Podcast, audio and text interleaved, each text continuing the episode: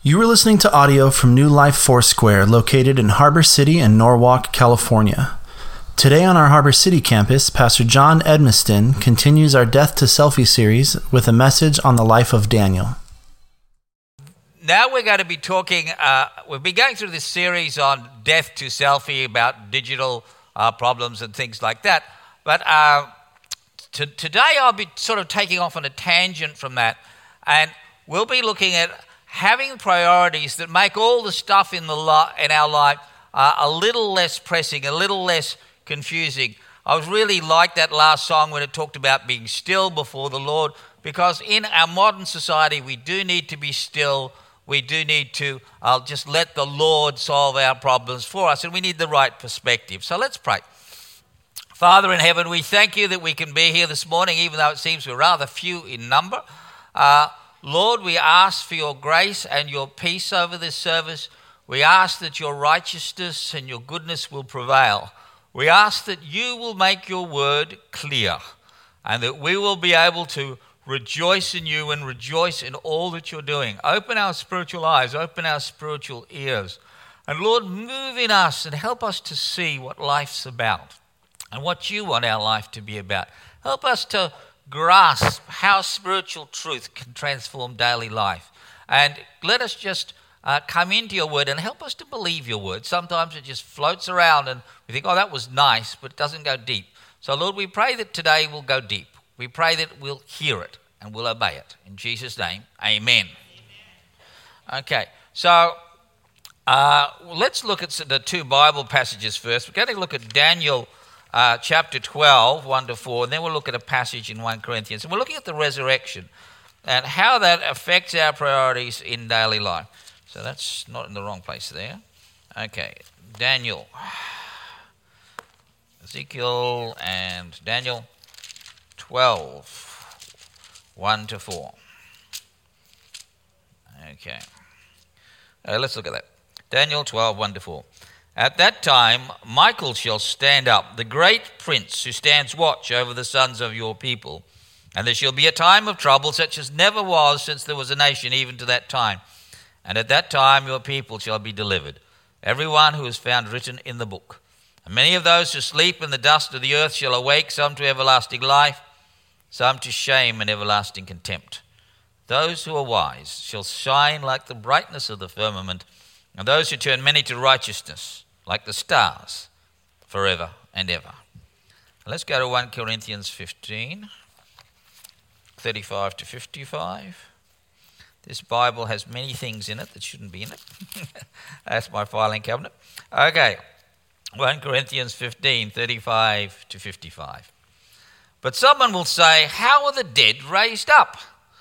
And with what body do they come? Foolish one. What you sow is not made alive unless it dies. And what you sow, you do not sow that body that shall be, but mere grain, perhaps wheat or some other grain. But God gives it a body as he pleases, and to each seed its own body. All flesh is not the same flesh, but there is one kind of flesh of men, another flesh of animals, another of fish, and another of birds.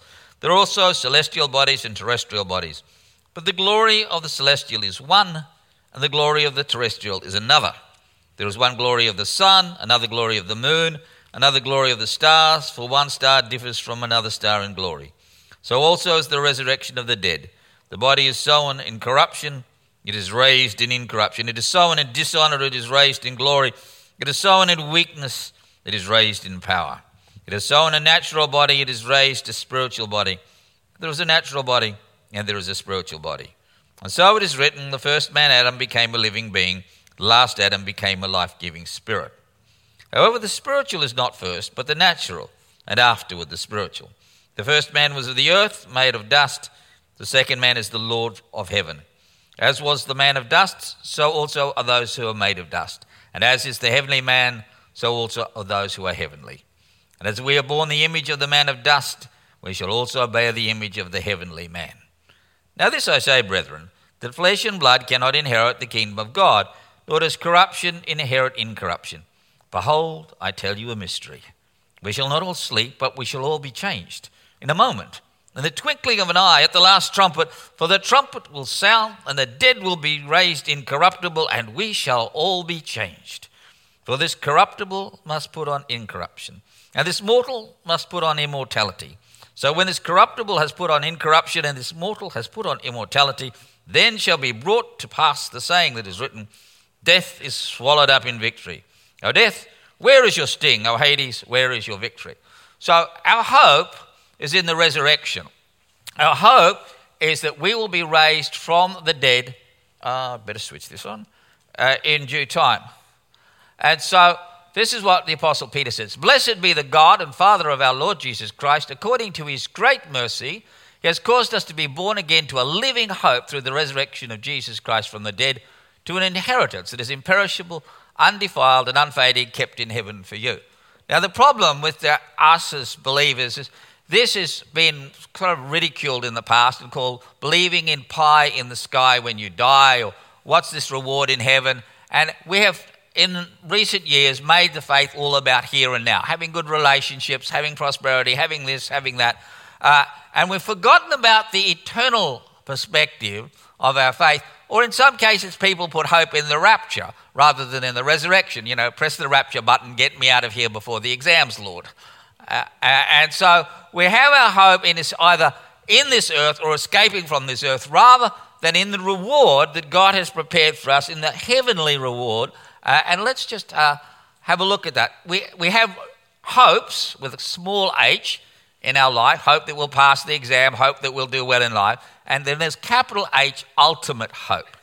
So our small h hopes are things like hoping in money, hoping in our children and family, and that they will turn out well, which is fine. Hope in social status and approval, that we'll go up in life, hope in our relationships. Some people put hope in science and technology, or other people put hope in a political solution to a difficult uh, nation or whatever they're going through at the time.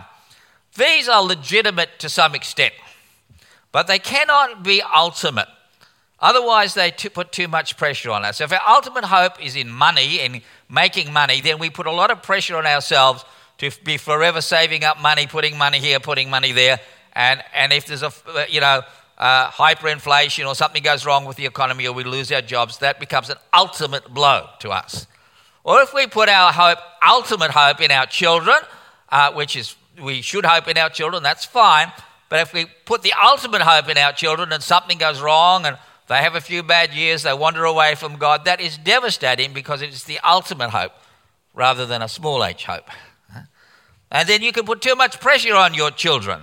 Uh, and so uh, some parents put a naught, put their total hope in their children, so they're watching every exam, every tennis match, every golf match, every whatever they're doing, uh, their extracurricular activities, they ha- these children have to hyperachieve because their parents are putting the ultimate hope in the child. And that, and when I was a careers counsellor, a lot of these kids that had high-pressure parents would burn out in the first year of college. I was a college career counsellor at one point. So too much pressure doesn't work very well on us.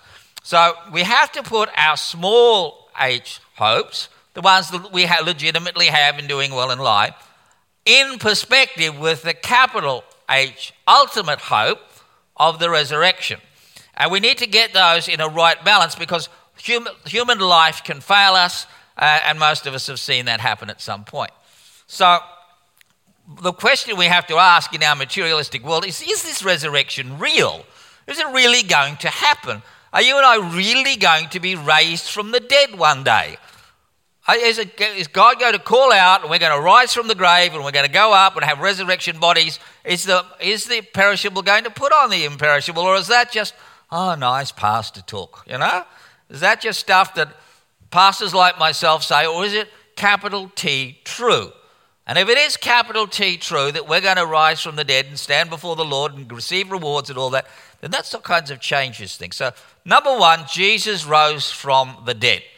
There's plenty of historical evidence for that. You can look at the resurrection factor. You can look at books by Josh McDowell or, or Morrison or all these other books. There's plenty of historical evidence that that happened. Uh, and if there's no resurrection, then we are all men most to be pitied. It's eat, drink, and be merry, for tomorrow we die, and we're the same as the pagans, we're the same as the Gentiles. There's nothing. No point in being a Christian. There's no point in being a persecuted Christian in China or something like that. uh, because uh, it'll be eat, drink, uh, and be merry, for tomorrow we die, and the unjust people win.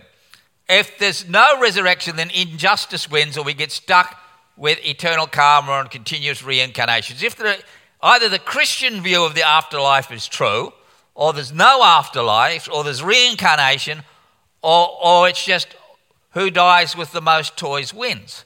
Now, reincarnation, when you actually see it in action, is a terrible doctrine.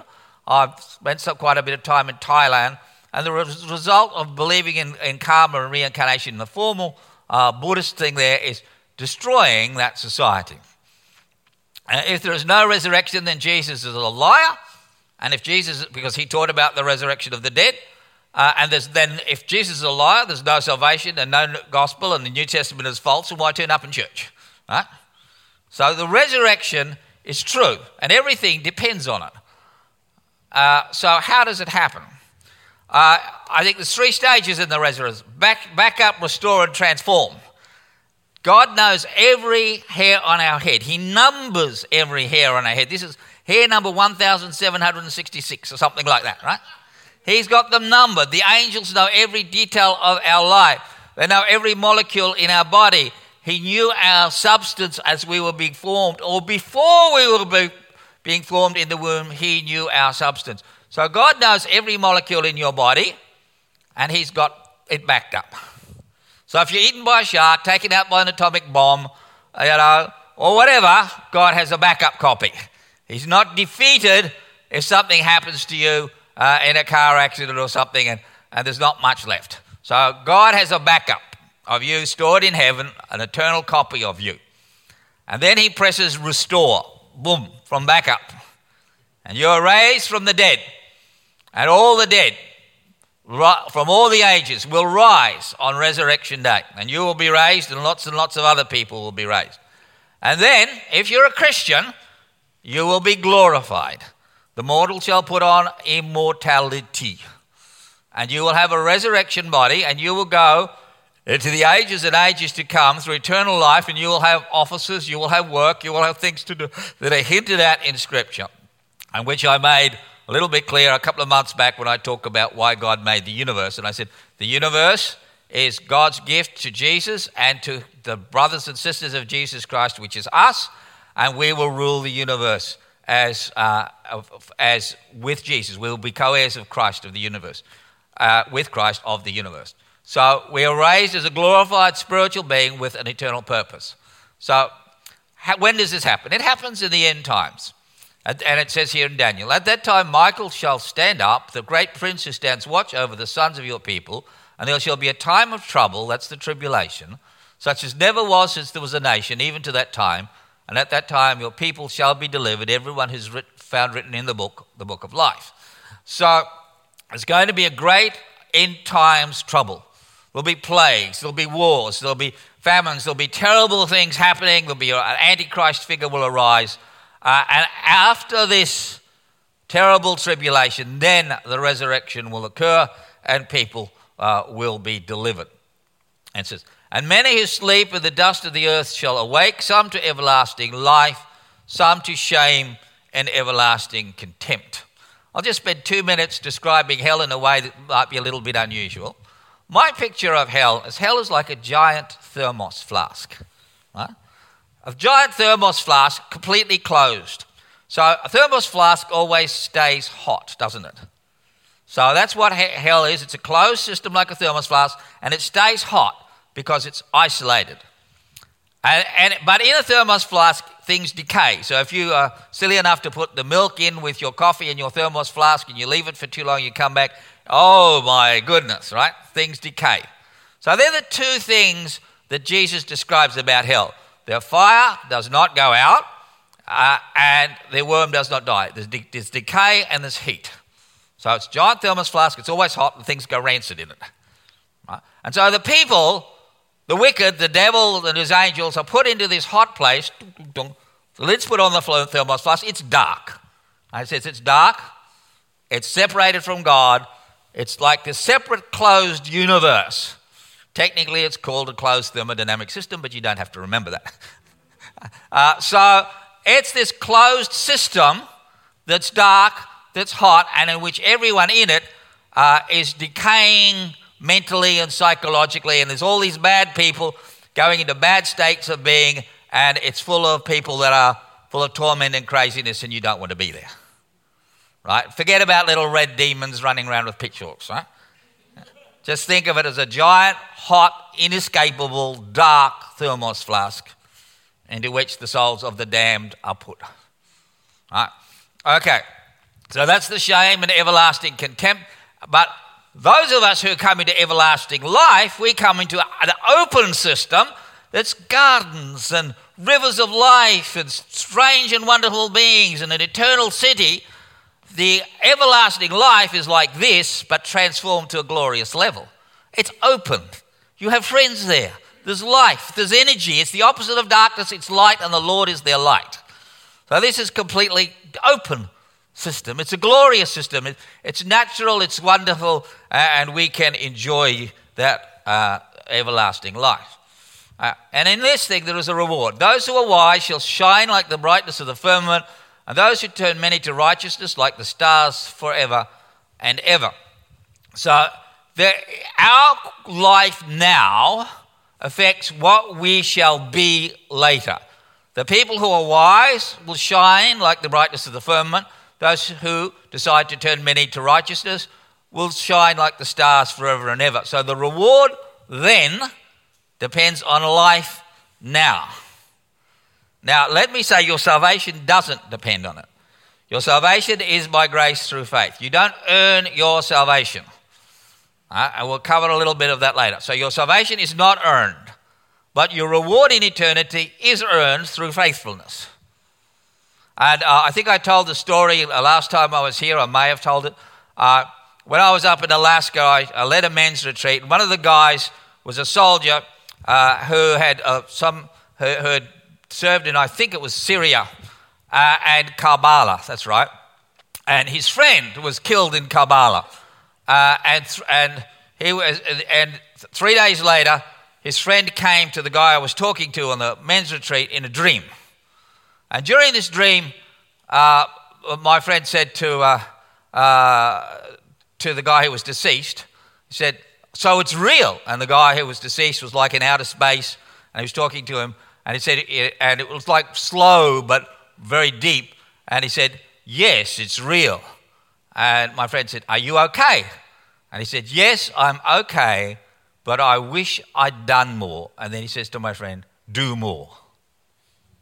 Right, do more. Uh, get into it. Live your Christian life seriously, because there's a consequence. There's a reward for how you live now. Okay, what does Jesus say? Firstly, we're safe. "Most assuredly I say to you, he who hears my word and believes in him who sent me has everlasting life and shall not come into judgment, but has passed from death into life. Most assuredly I say to you, the hour is coming and now is when the dead will hear the voice of the Son of God, and those who hear will live." So if you have believed in Jesus, you are saved. You don't come into capital J judgment, as in you're not going to be cast into hell. Right? So if you believe in Jesus and you believe properly, you're not going to go to hell. Right? Uh, and you will not come into judgment. You passed out of spiritual death into spiritual life. You will be with God in heaven for all eternity. So that's the good news. You are safe through belief. So then there's a voice. "Do not marvel at this, for the hour is coming in which all who are in the graves will hear his voice and come forth, those who have done good to the resurrection of life, and those who have done evil to the resurrection of condemnation." Some people live evil lives. They're predators. They're con men. They're nasty. They engage in being bad. Now, years ago, I used to work in H R, and I was sent into a to fix up a department of a certain government department, uh, uh, which had broken eleven managers in succession. Uh, and this this there was a group of three women, which were the nasty women in this department. And I got found out the head of the nasty people. And I spoke to her, and I was training them in emotional intelligence and team building and all that stuff that you do in H R. Right. So I, I talked to this nasty woman privately, And she said, I know I'm mean, nasty, and negative, but I like being that way. And at that point, I realized why there was a hell. This person liked being nasty. That was her. She just wanted to be bad. She didn't feel bad about being bad. This was her power trip. And she was one of those women with the sort of high heels and the strut and the power walk and the... And she liked being the nasty person. She liked breaking the managers. So I recommended that she get transferred somewhere rather nasty. Anyway. uh, so the the this these kind of people have a place. They the wicked have a place, right? Uh, and, and there are those who have done good, they come to the resurrection of life. So how does doing good in the resurrection of life and having faith in God work? If you have real faith, you're going to do good. Your faith, Jesus in your heart, is going to make you do good things. Because if Jesus is in your heart, what does, want, what does Jesus want to do? Jesus wants to do good.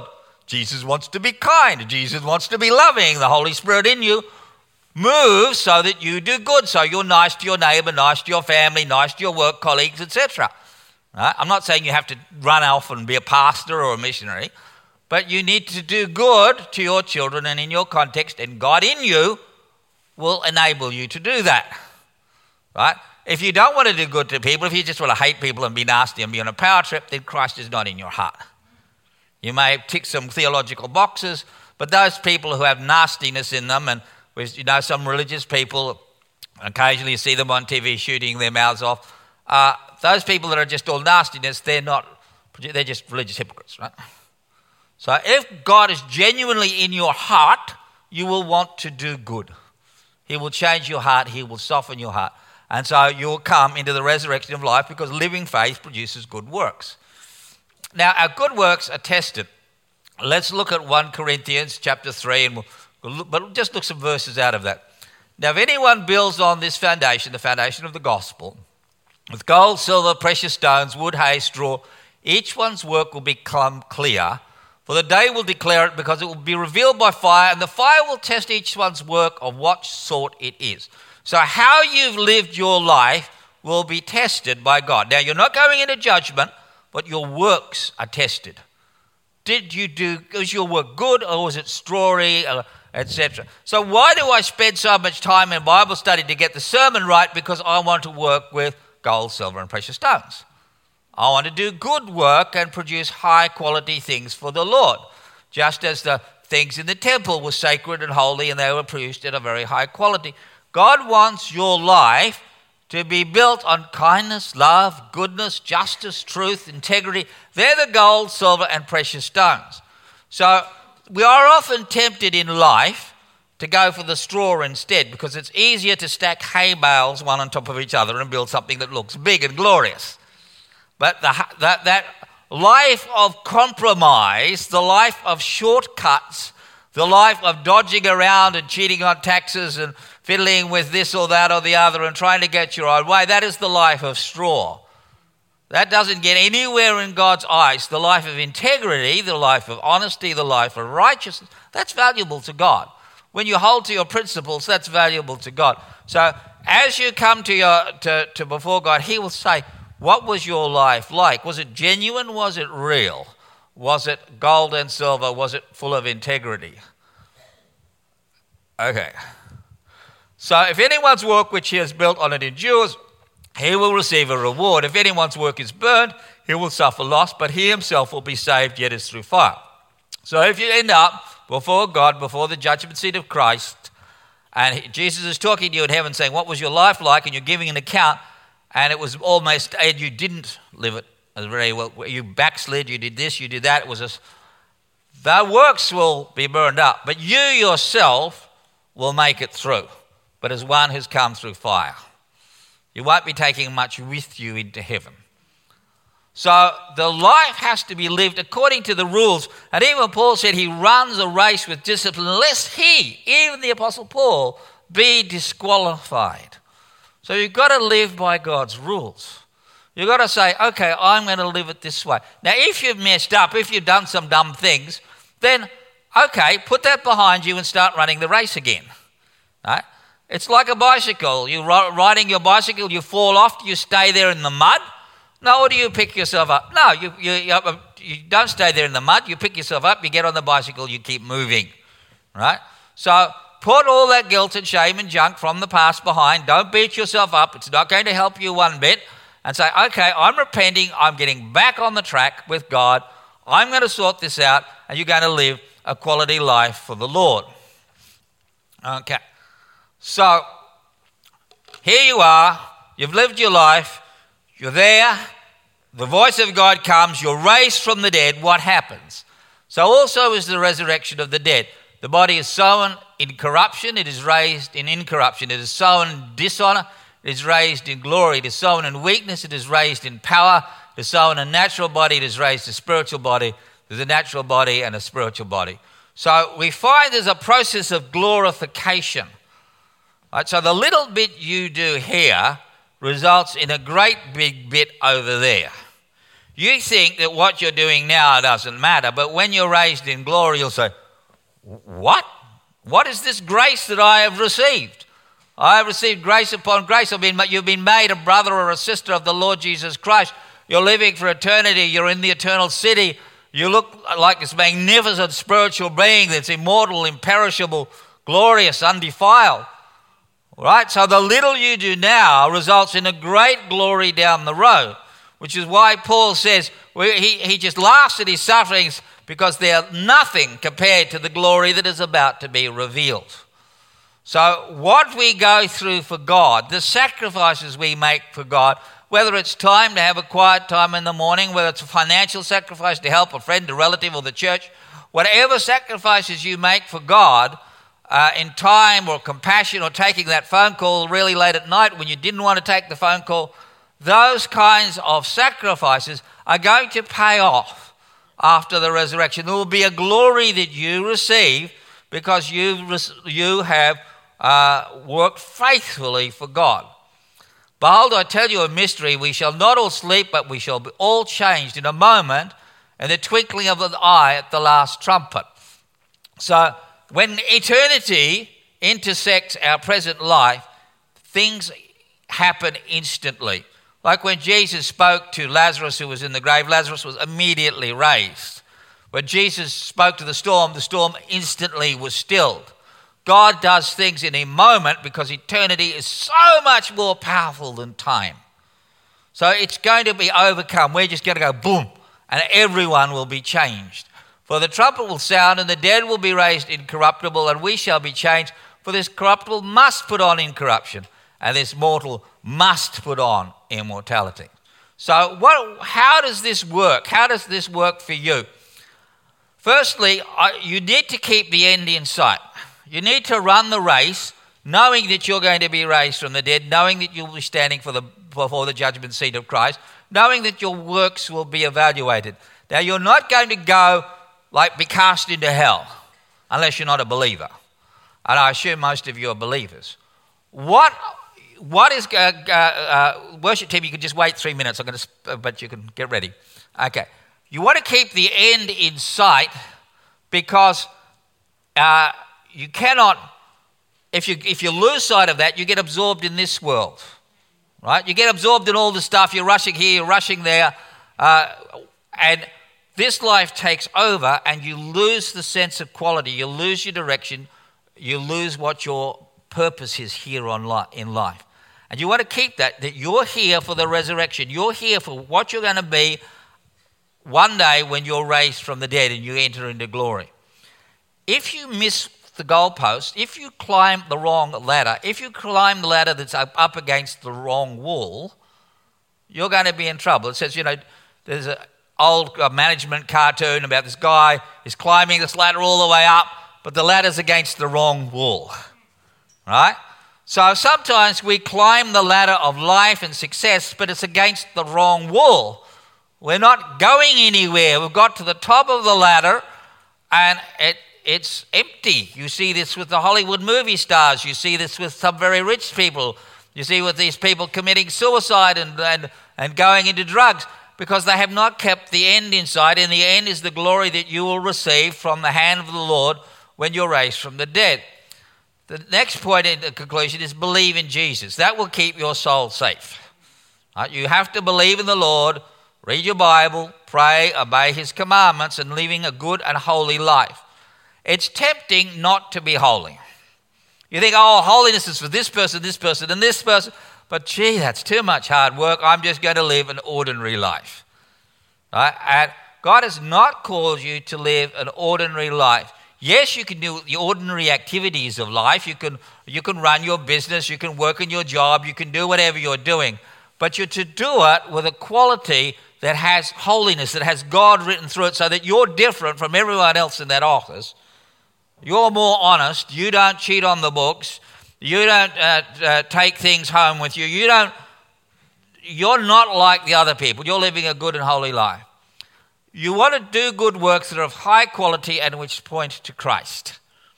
So think, what can you do for God? Can you help someone? Can you share the gospel? Can you lead a Bible study? Can you open up your house for a Bible study? Can you join a home group? Can you encourage people on Facebook? What can you do that's high quality and which point to Christ? Sometimes you might need training. You might need to go to a short course. You might need to Uh, do a subject at Bible college, whatever. But think about what you can do for Jesus that will last. And then lastly, have faith during persecution. And the worship team can come out now. As as this world gets tough, as the tribulation comes, I, I was, uh, a couple of weeks ago, I was in Finland at a conference of people from the persecuted church. I won't say where. But it was a high security conference. Uh, computers had to be swept, no cameras, no cell phones, no nothing. Uh, and these people had suffered. Many of them had death threats on their life. I was there to talk about some technology things. There are many, many people going through horrible, horrible things for Jesus. And you don't want to throw away your faith when life gets tough, right? And so when your life gets tough, when it gets frustrating, when it starts to ache and hurt, remember that you are an eternal being. You're a spiritual being having a physical existence, and during this physical existence, you're earning a reward, right? Uh, God hasn't made you a cat or a dog to go to sleep in the sun, because they get the reward of a cat or a dog. God's made you a human being with willpower, with morality, in the image of God. And you're not there to go to sleep in the light. You're to be raised up, imperishable and powerful. So God wants you to take your life seriously, because he takes your life seriously. The good news is God is interested in your life. He's interested in how you're going, right? I'll often come up to people and I will say sincerely, how are you going? How are you walking with God? What's your week been like? Because I'm interested in you, and Pastor Ken's interested in you, and all the other pastors are interested in you, and God is even more interested in you, and he loves you to bits. So every single thing you do in life, he's not standing there with a checklist trying to, to find fault with you. He's trying to find things he can reward. He's trying to find things he can bless you for. He's trying to find the good in you and say, hey, look, look what my servant down there is doing. She or he is just so fantastic. Look at that church in Harbor City. It's so fantastic. Look at its worship. So God's looking for things to reward. Give him something to reward. Give him precious faith. Give him holiness. Give, control your tongue. Uh, be someone who's walking holy with God. Now, we're going to have the worship team's going to come up here. And while the worship team's playing, I want you to think and reconsecrate and say, and I don't mean you, you're coming to Christ again, but I'm saying maybe there's some junk you need to get rid of. Maybe there's some stuff you need to put aside. Okay? Maybe you need some prayer for me for healing. And Pastor Bing, he's going to do, do the uh, uh, benediction later. But just come, just come down the front now, uh, and just let that worship team minister you. The team will be down here at the front. Uh, I'm going to just pray now. Lord, I pray that every heart here will hear your voice. I pray that everyone will know that you love them. And I pray that you will speak to those who need to correct this or that, or those that need to set a new priority in their life.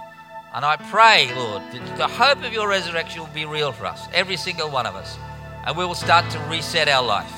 and reset it, and we'll be climbing the right ladder. We pray this in Jesus' name. Amen. Thank you for listening. For more information about our church, you can visit us online at new life foursquare dot org.